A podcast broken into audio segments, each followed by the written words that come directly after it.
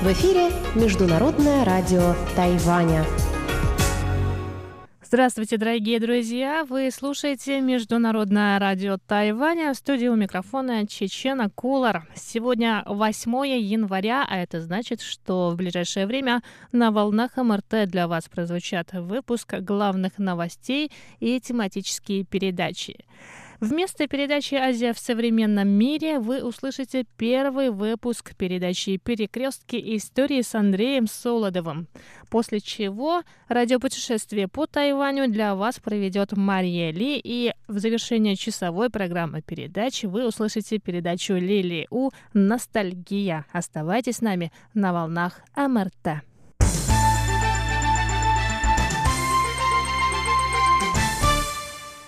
А теперь главные новости 8 января. Американский институт на Тайване сообщил сегодня, что постоянный представитель Соединенных Штатов Америки при Организации Объединенных Наций Келли Крафт во время своего визита на Тайвань встретится с руководством страны и выступит с лекцией в Институте дипломатии и международных отношений в Министерстве иностранных дел.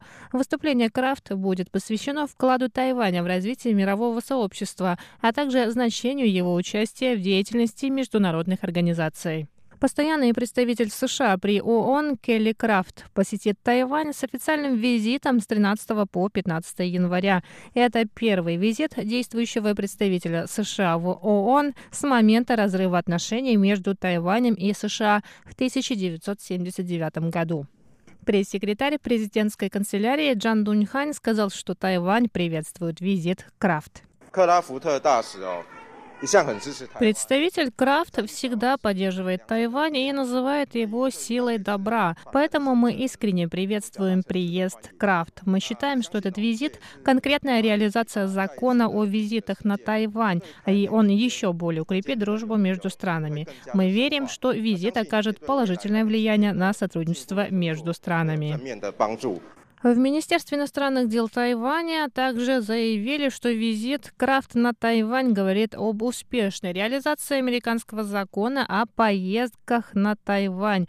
Конгресс США принял этот закон в 2018 году, а впоследствии он был подписан президентом Дональдом Трампом. Согласно этому закону, высокопоставленные госслужащие и военные США могут посещать Тайвань для увеличения обменов между странами. Кроме того, тайваньские госслужащие также могут посещать США с официальными визитами.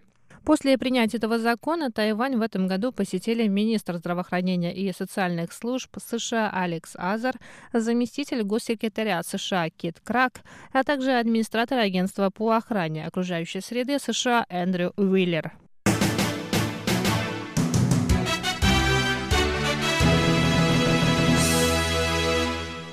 Пресс-секретарь президентской канцелярии Тайваня Джан Дунхань рассказал вчера, 7 января, что президент Цай Инвэнь поздравила Джо Байдена и Камалу Харрис с официальным подтверждением результатов выборов.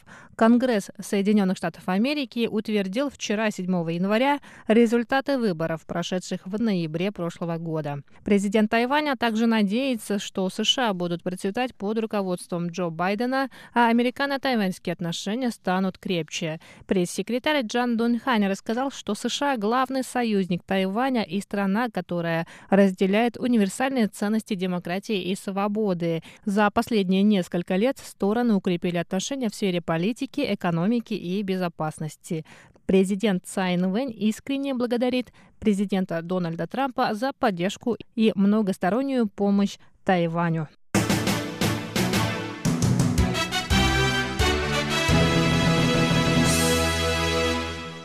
Оппозиционная партия Гаминдан начала второй этап сбора подписей в поддержку проведения референдума против ввоза свинины с рактопамином на Тайвань.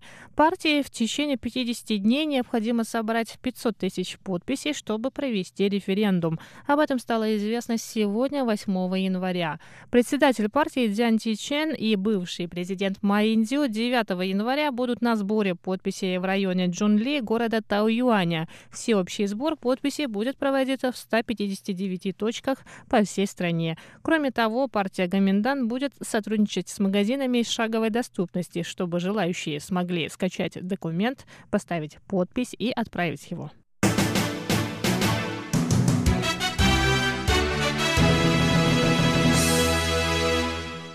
Холодный фронт принес на Тайване настоящую зиму. Утром 8 января на горе Янминшань на севере острова и на горе Хэхуаншань в центральной части выпал снег.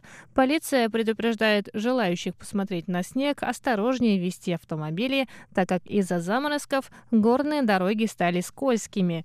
Центральное метеорологическое бюро ранее сообщало, что снег выпадет в горах на высоте более 1000 метров. На севере это горы Датуншань и Чисиншань, а в центральной части острова снег выпадет на горе Хэхуаншань.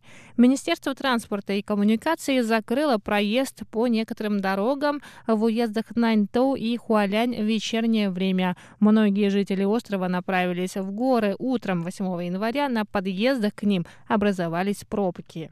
В метеобюро рассказали, что температура воздуха на горе Хуаншань 8 января опустилась до минус 1 градуса по Цельсию. Снег начал идти в 4 часа утра. Высота снежного покрова ко второй половине дня достигла 2 сантиметров.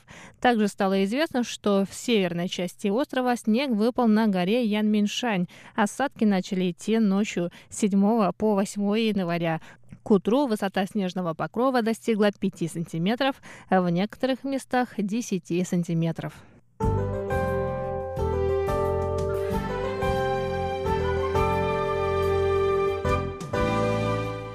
А сейчас коротко о погоде на Тайване. На Тайване Наступила настоящая зима. Сейчас температура воздуха за окном составляет 8 градусов. Ночью она может опуститься до 7 градусов. Завтра в Тайбэе будет 10 градусов тепла, ночью до 8 в Тайджуне завтра будет более-менее тепло, 13 градусов тепла, но ночью температура также может опуститься до 8 градусов. В Гаусюне сейчас облачная погода 12 градусов, завтра до 16 градусов тепла.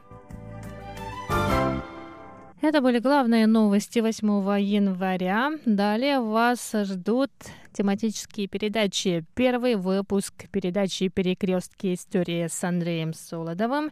Передача «Радиопутешествие по Тайваню», которую на этой неделе проведет Мария Ли. И передача «Ностальгия» с Лили У. Ну а я, Чечена Кулар, на этом с вами прощаюсь. Оставайтесь на волнах Международного радио Тайваня. До встречи в эфире.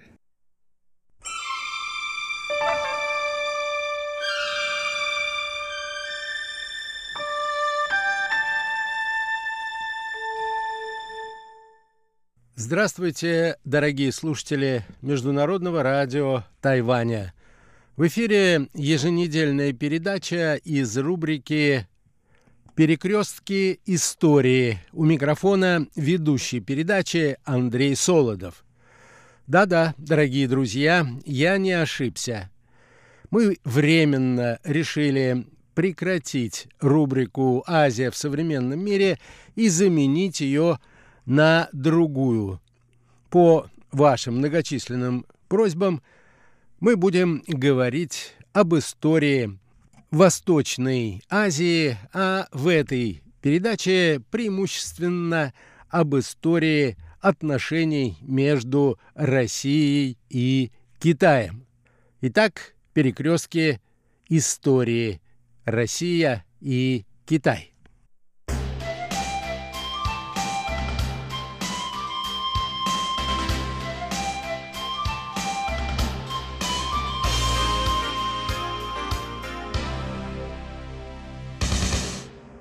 На сегодняшний день нет достаточно точных данных о том, когда и как самые первые сведения о Китае попали на Русь. Не исключено, что их появлению способствовала торговля, которую русские купцы вели со странами Востока, а информация о Китае могла проникнуть на Русь через сопредельные государства.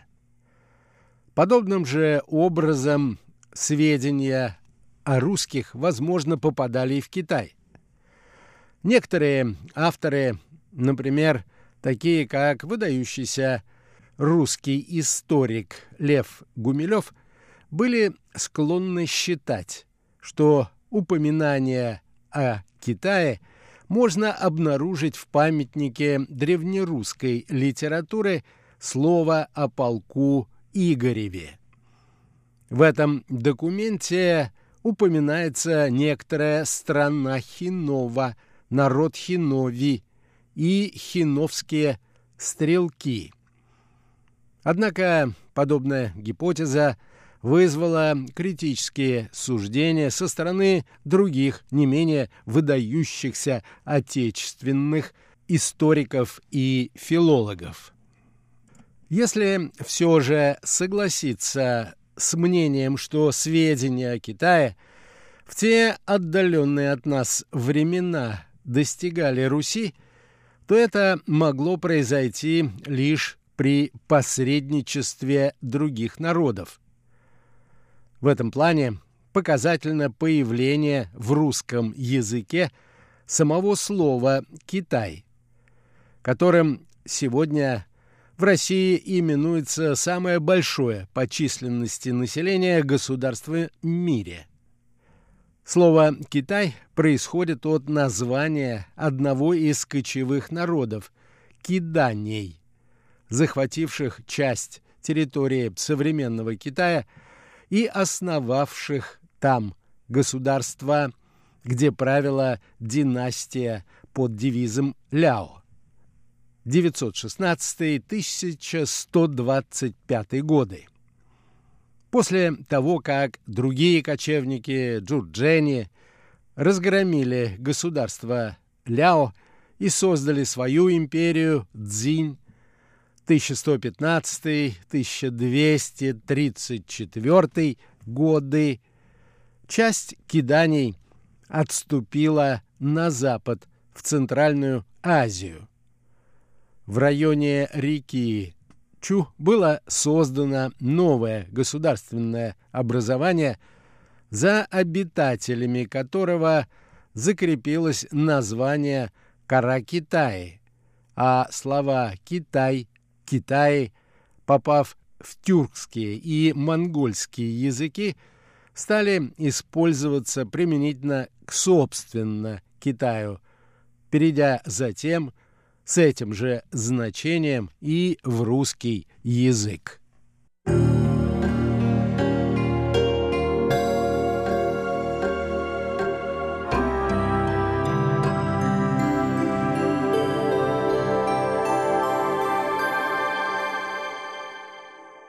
Первые же китайцы, по всей видимости, попали на Русь во время завоевательных походов монголов, Среди тех, кого привел с собой в Восточную Европу хан Батый, были и жители Китайской империи. Самое раннее упоминание о России содержится в 120-м томе истории династии Юань, где говорится о походе монголов на Русь, осаде и взятии русских городов. Завоевание монголами Китая и русских княжеств происходило практически в одно и то же время. В 1231 году монгольские войска во главе с великим ханом Угадеем форсировали Хуанхэ и начали наступление на столицу империи Цзинь, город Кайфэн. В 1234 году Кайфэн был взят, а в следующем году монголы развернули наступательные действия против южно-китайской династии Сун. Тогда же на Великом Курултае было решение отправить Бату хана или Батыя, как его привычно называли в России, на завоевание Восточной Европы. В 1237 году войско Батыя подошло к Рязани, начав разорение южно-русских земель. В итоге Русь и Китай практически одновременно вошли в состав монгольской державы, гигантского территориального образования, охватывавшего значительную часть Евразии и коренным образом изменившего в ту эпоху геополитическую ситуацию в мире. Насильственное включение в состав этой державы самых различных народов привело к активизации контактов между ними. Именно к этому периоду исторического времени относится первое документированное упоминание о русских в Китае.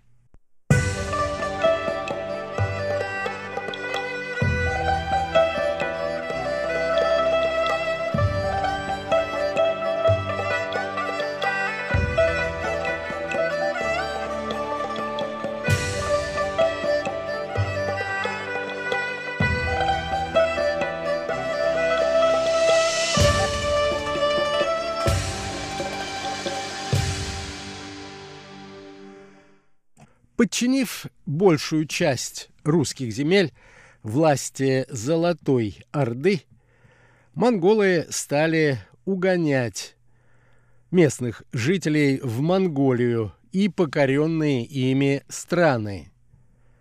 Внук Чингисхана и основатель династии Юань, правивший в Китае, хан Хубилай, в 1264 году перенес столицу своих владений в современный Пекин, который тогда стал именоваться по-китайски Даду, великая столица, а по-монгольски Ханбалык. Из покоренных монголами стран туда направлялись большие группы рабов, среди которых были и русские пленники. У монгольских ханов существовала традиция набирать в подвластных им землях дружины и создавать из них особые формирования, своего рода гвардию. Выдающийся русский китаевед архимандрит Палладий Проанализировав китайские источники периода династии Юань, пришел к выводу, что таким образом составились в Пекине полки Кипчакский, Асу и Русский. В китайских источниках так называемый русский полк в составе столичной гвардии впервые упоминается в 1330 году. Этому воинскому формированию было присвоено почетное звание «Охранное войско из русских», прославляющее преданность. А к северу от столицы правительство специально приобрело участок земли для организации лагеря военно-поселенцы должны были заниматься земледелием, обеспечивая себя продовольствием. Их основной обязанностью стала охота. Всю добычу они поставляли к императорскому столу. В 1331-32 годах численность русского полка увеличилась.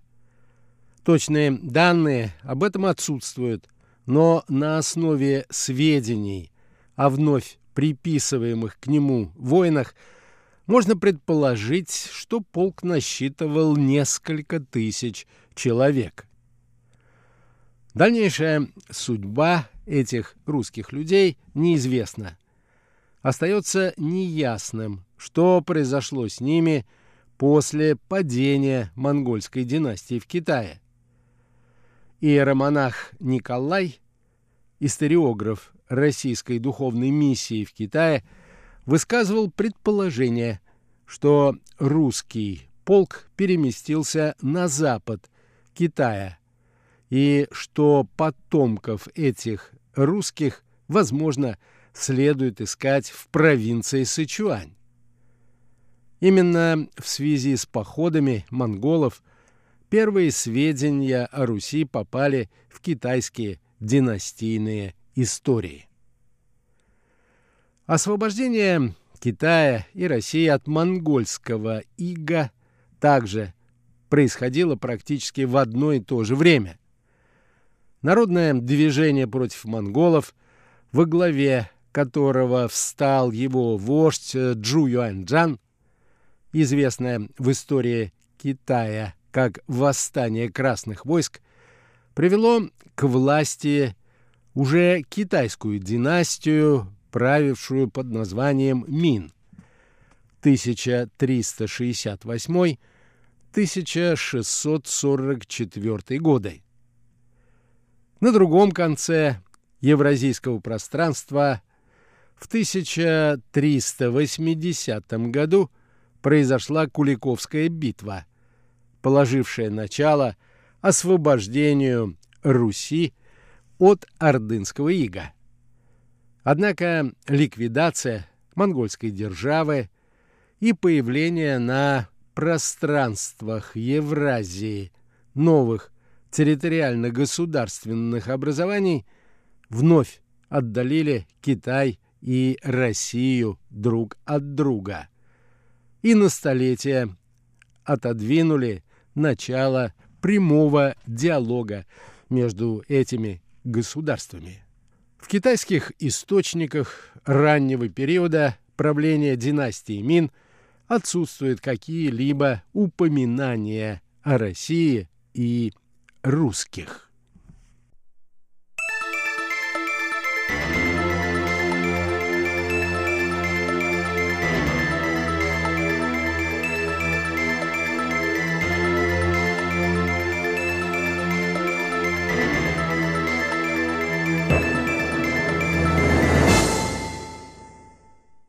Следует отметить, что в российском китаеведении, начиная с исследований Скачкова, существовало мнение о том, что в русских летописях упоминание о Китае как государстве, покоренном монголами, появилось в XIV веке.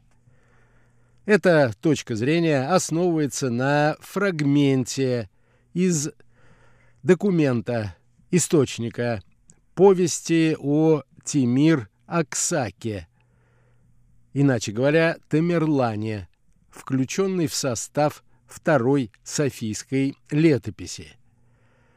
В последнее время подобные утверждения были поставлены под сомнение новейшими исследованиями. Историки обращают внимание на то, что Тамерлан умер в 1405 году. И сейчас большинство ученых датируют повесть о Тимира Аксаке 70-ми, 80-ми годами XV века. Немецкий же исследователь Каппеллер утверждает, что в данном фрагменте слово «Китай» означает не Китай как таковой, а покоренных монголами киданий. Следует отметить, что в этот период сведения о Китае попадали в Россию лишь эпизодически, в основном, например, известный российский купец и путешественник Афанасий Никитин, совершивший знаменитое путешествие в Индию и интересовавшийся возможностями торговли через эту страну с другими государствами, писал в своем сочинении «Хождение за три моря» следующее. А от Певгу до Чини, да до Мачина месяц идти морем. Все тоже хождение а от Чини до Китая идти сухом шесть месяцев, а морем четыре дни идти. В этом документе обращает на себя внимание тот факт, что Афанасий Никитин различал как это было принято в европейской и арабо-мусульманской традиции того времени Северный и Южный Китай. Северную часть этой страны он называл Кита, а южную – Чин или Мачин, указывая, что морской путь из Южного Китая в Северный значительно короче сухопутного. Афанасий Никитин не привел названий конкретных городов Китая, ограничившись лишь общим упоминанием. Ачинское же да Мачинское пристанище вельми велико. Доделают в нем чини.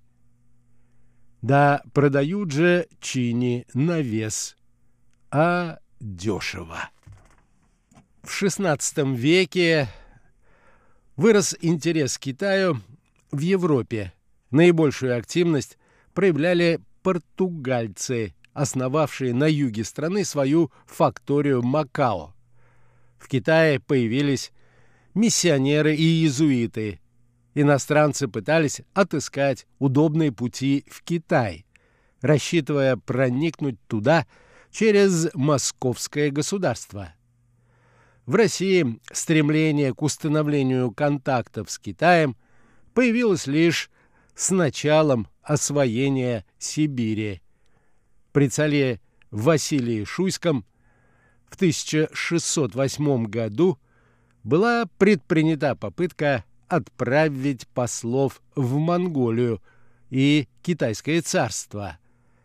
Однако в тот период эти попытки завершились неудачей.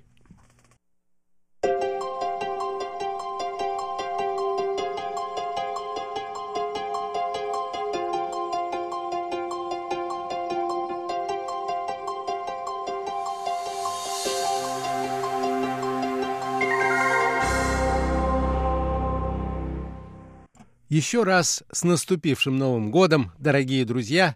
Здоровья, счастья, благополучия и богатства в новом году!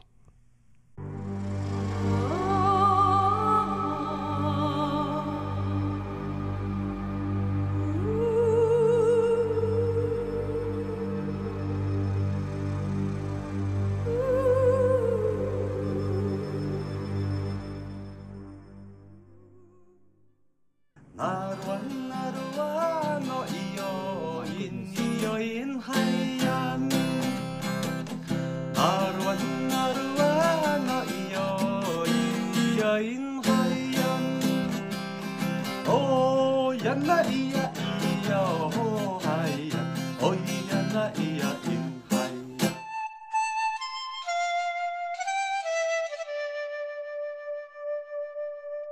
эфире русской службы Международного радио Тайваня передача «Радиопутешествия по Тайваню». У микрофона Мария Ли. Здравствуйте, дорогие друзья!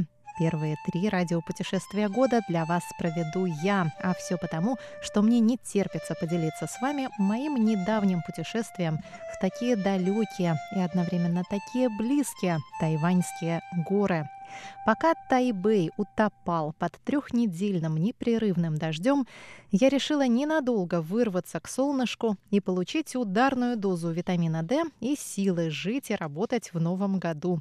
На протяжении всего года мы были заперты на острове, но все же не заперты дома. И в последнем месяце 2020 года, осознав, что отпуска у меня так и не было, я решила ухватить его за хвост и хотя бы на пару дней удрать из затянутой темными тучами столицы в живописное и солнечные горы.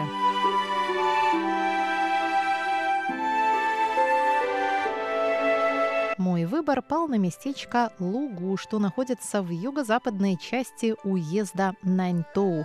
Наньтоу – это второй после уезда Хуалень крупнейший уезд Тайваня и единственный, не имеющий выхода к морю.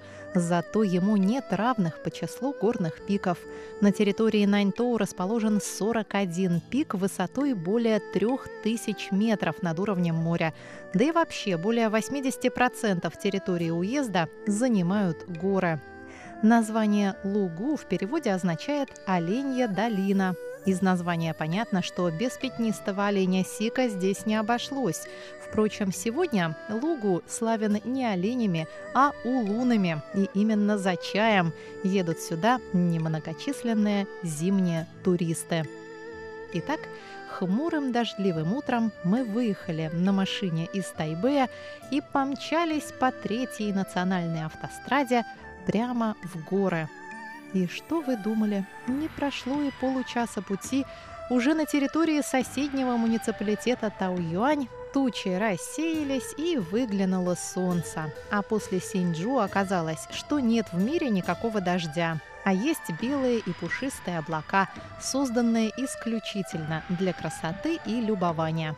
И спрашивается, что держало нас в городе все эти три беспросветные недели одновременно проливного и моросящего, уж не знаю, как это здесь получается, дождя.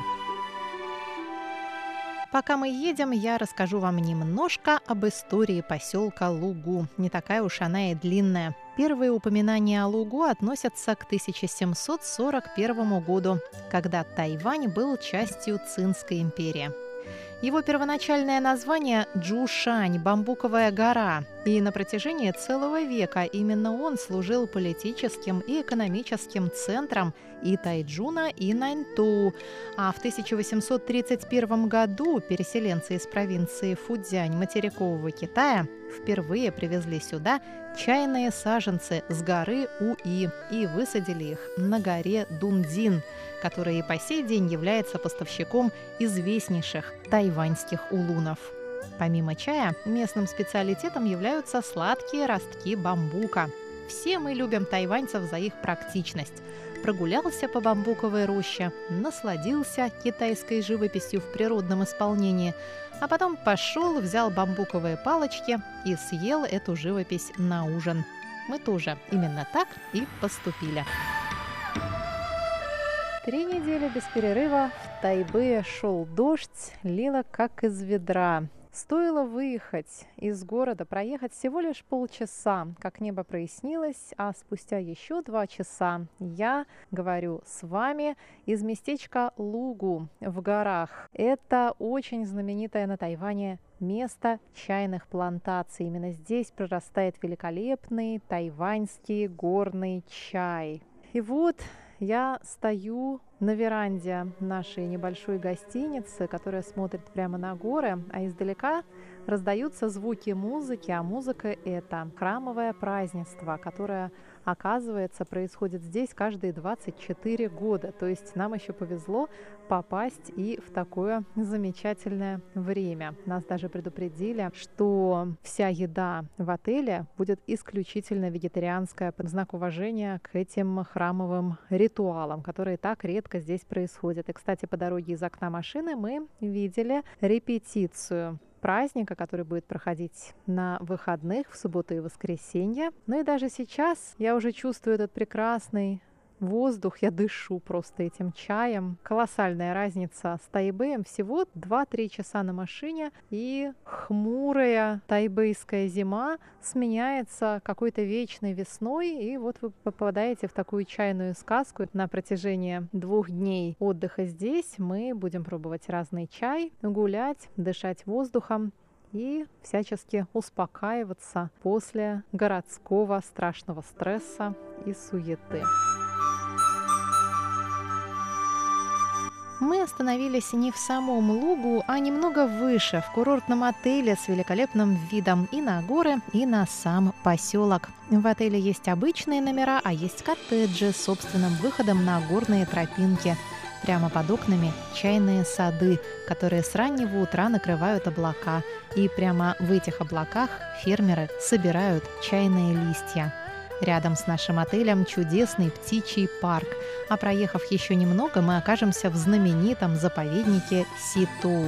Все эти места мы обязательно посетим в ближайших выпусках. А сегодня давайте прогуляемся по окрестностям и выпьем первый на нашем пути улун у гостеприимного фермера Чень Шаокоя. Рядом с поселком Лугу, у подножия горы Дундин, раскинулось маленькое озеро, которое называется озеро Силинь. А Тилинь, если вы помните, это зверь-единорог из китайской мифологии. Озеро живописно украшено огоньками. Над ним нависает огромный светящийся фонарь в виде торгующего овощами веселого фермера. На берегу самопальные лавочки, в которых продают чайное масло, чайные угощения, ну и, конечно, знаменитый местный улун. Он заварил нам прекрасный улунский чай, чай улун, точнее правильно говорить. Этот чай выращивается в самых экологически чистых условиях, не используется никаких удобрений, он очень хорош для пищеварения и его удивительное свойство, с каждой заваркой он становится только крепче. Нам уже семь раз заварили одну и ту же заварку, и действительно, начиная со светла, такого зеленоватого цвета, он превратился в янтарный чай. Он невероятно вкусный, довольно терпкий, очень ароматный, чудесный чай. Ну и господин Чень рассказывает нам разные истории про это место. Что же это за озеро Тилинь? Почему оно так называется?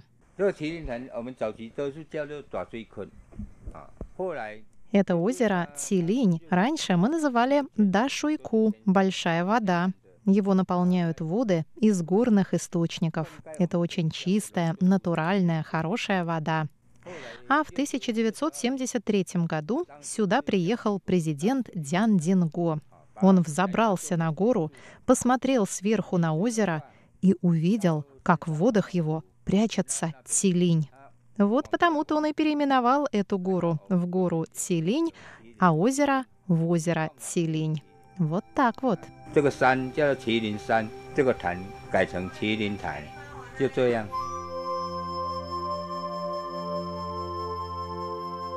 Сейчас уже время к вечеру, и мы немножечко опасаемся, что мы сейчас напьемся чаю, а потом не заснем.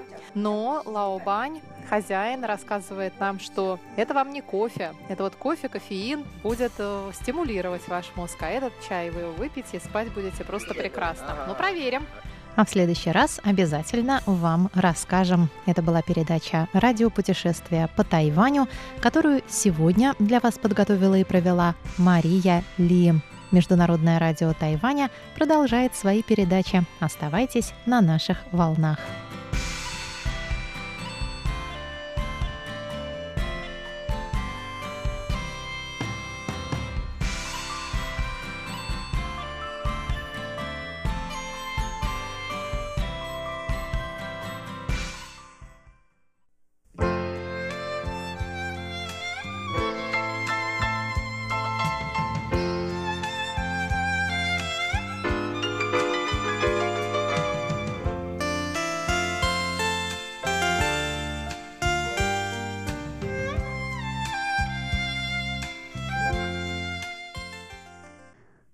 Здравствуйте, дорогие друзья! В эфире Международное радио Тайваня.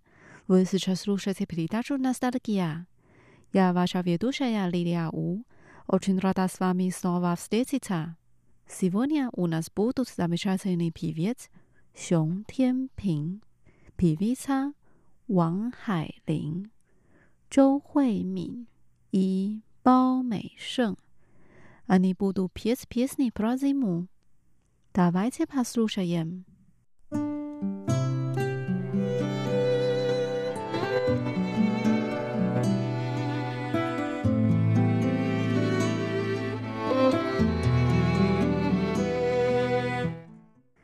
piera pius nana zivajita dada sneezhinak 雪花的快乐 paiyot pi ta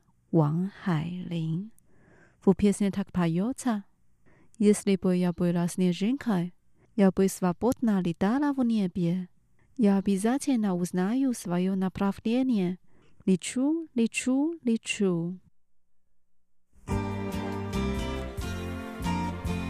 假如我是一朵雪花，翩翩地在半空里潇洒，我一定认清我的方向，飞呀飞呀飞呀。 地面上有我的方向，不去那冷漠的幽谷，不去那凄清的山路，也不上荒间去惆怅。飞呀飞呀，飞呀飞呀，你看我有我的方向。假如我是一朵雪花。你在半空的潇洒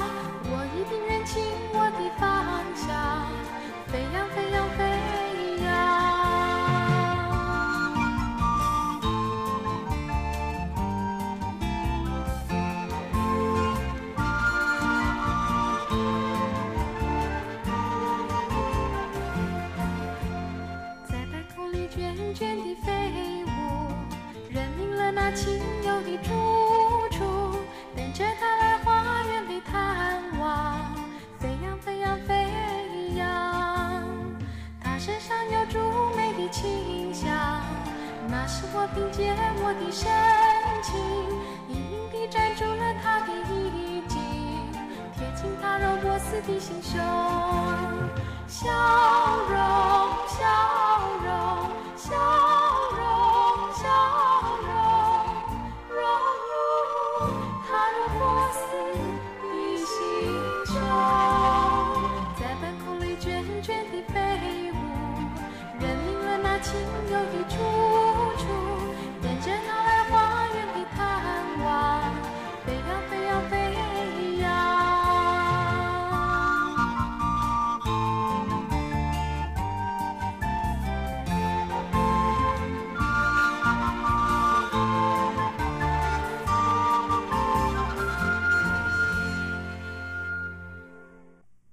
Europäes nu nampa jpviet 熊天平，火柴天堂，Spiczki i raj. Istocznik wdachnawienia piesni Karolki Raskas Hansa Christiana Andresena. Dziewaczka sa spiczkami. Dawaj się posłuchajem.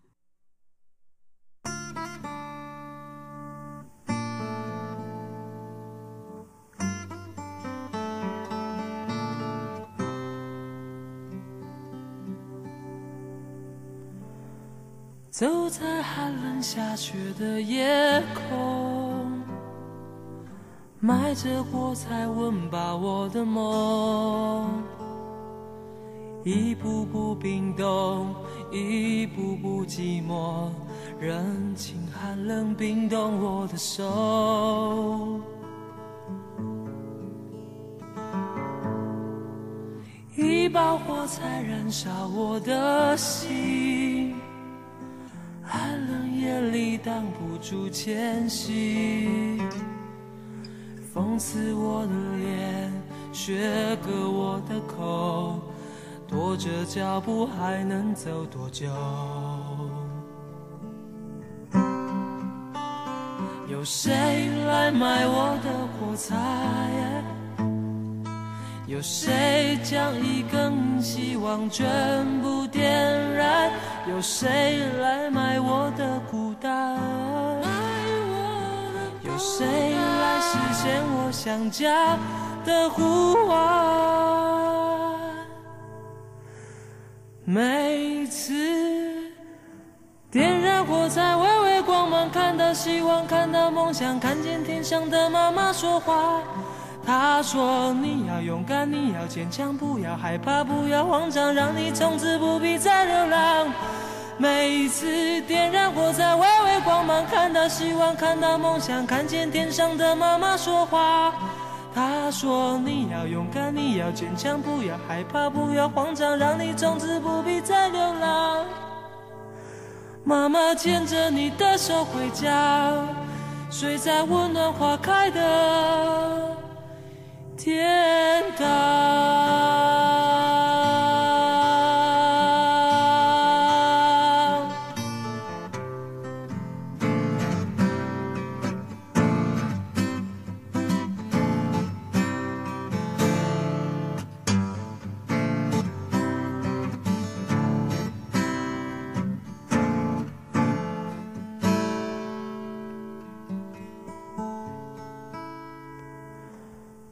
在寒冷下雪的夜空，埋着火柴温饱我的梦，一步步冰冻，一步步寂寞，人情寒冷冰冻我的手，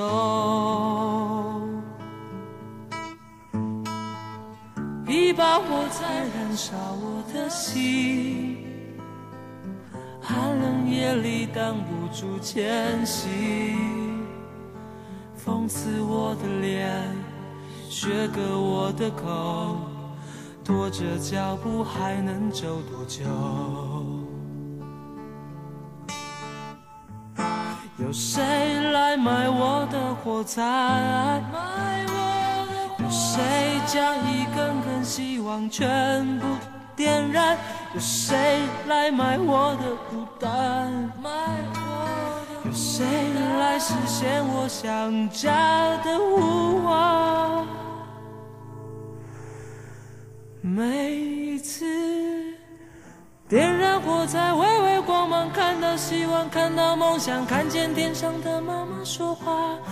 她说：“你要勇敢，你要坚强，不要害怕，不要慌张，让你从此不必再流浪。”每次点燃火柴，微微光芒，看到希望，看到梦想，看见天上的妈妈说话。她说：“你要勇敢，你要坚强，不要害怕，不要慌张，让你从此不必再流浪。”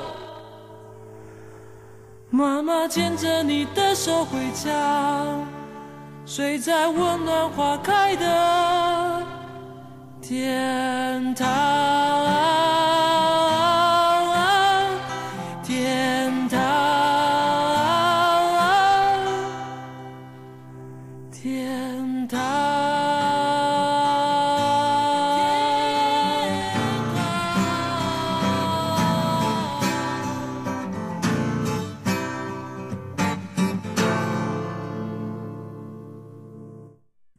Теперь давайте послушаем песню на кантонском языке, которую поет певица Чжоу Хуймин. Песня называется «Дong Ры Лангман» — «Романтическая зима».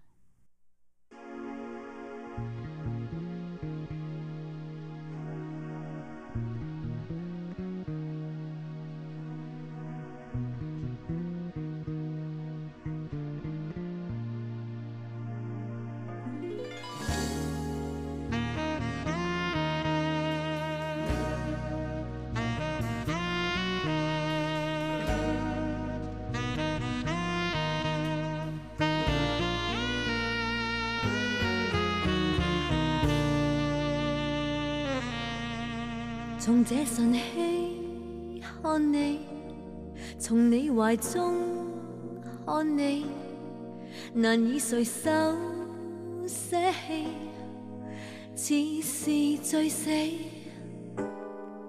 人再回想昨晚，何以無心看你？原以為失感覺，卻又記起。曾是兩顆傷心，在蒼生裏自困，逃避太多戀愛，原因也是疑問。但友情之間，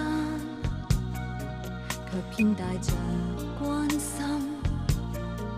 同是兩顆傷心，就此不再自禁，來被對方牽引，從今已是無憾。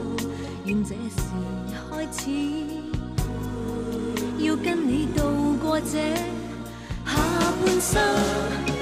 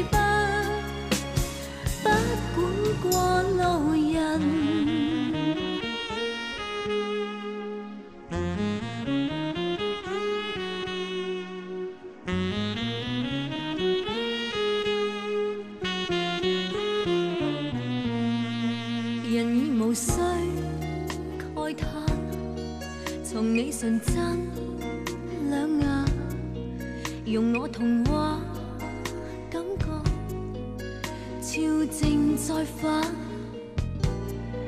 人再回想过去，何以从不试探？ 来似潮水的爱，却在瞬间。曾是两颗伤心，在创伤里自困，逃避太多恋爱，原因也是疑问。但友情之间， 卻偏帶着關心。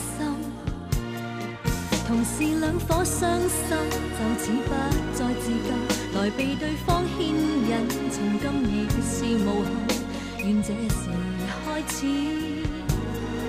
要跟你渡过这下半生，天要这一切无意的发生，两心一夜平静来让你来让我说感激。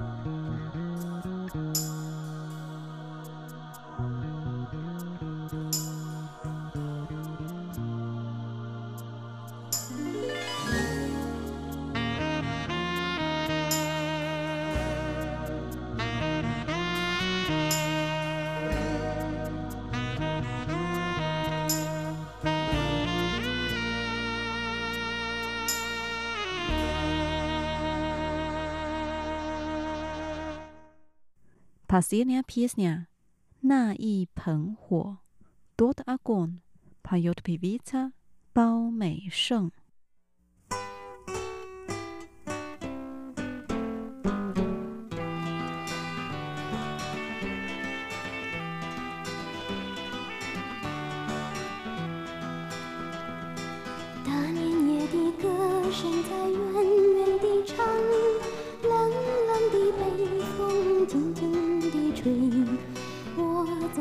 痴痴地看着那轻轻地指挥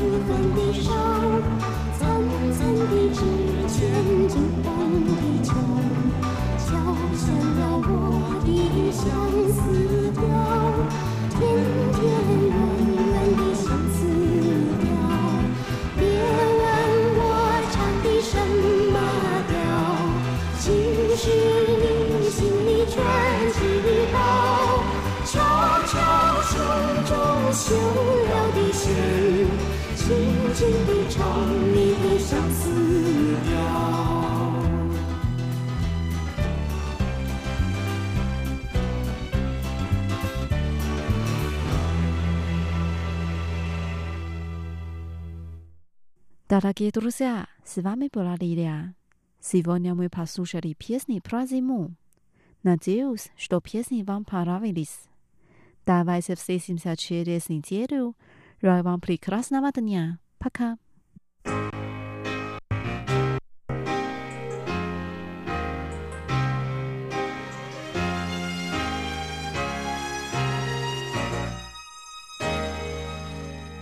轻轻的，我将离开你，请将眼角的泪拭去。漫漫长夜里，未来日子里，亲爱的你别为我哭泣。前方的路虽然太凄迷，请在笑容里为我祝福。虽然迎着风，虽然下着雨，我在风雨之中念着你。没有你的日子里，我会更加珍惜自己。没有我的岁月里，你要保重你自己。你问我何时归故里，我也轻声地问自己。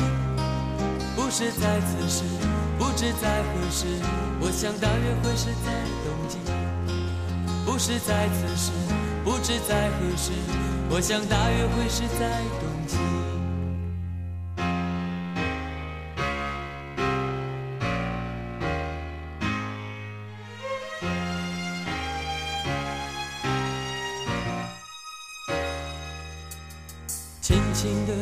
我将离开你，请将眼角的泪拭去。漫漫长夜里，未来日子里，亲爱的你别为我哭泣。前方的路虽然太凄迷，请在笑容里为我祝福。虽然迎着风，虽然下着雨，我在风雨之中念着你。没有你的日子里，我会更珍惜自己。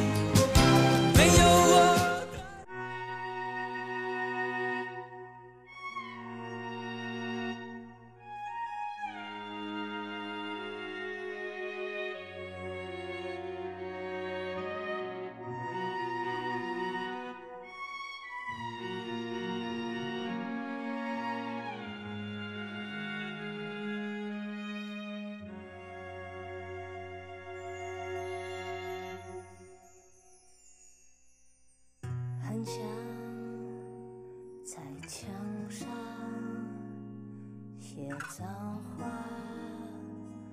来敷衍你，不然就像脸上走一圈来停止这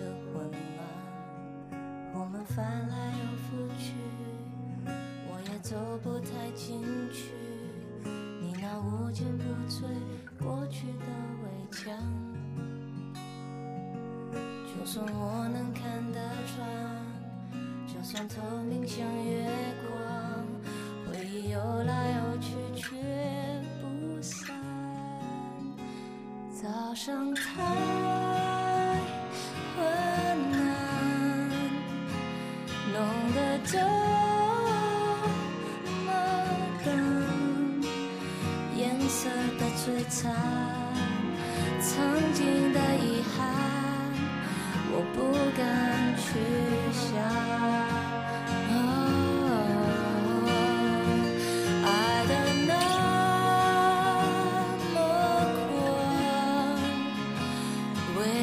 的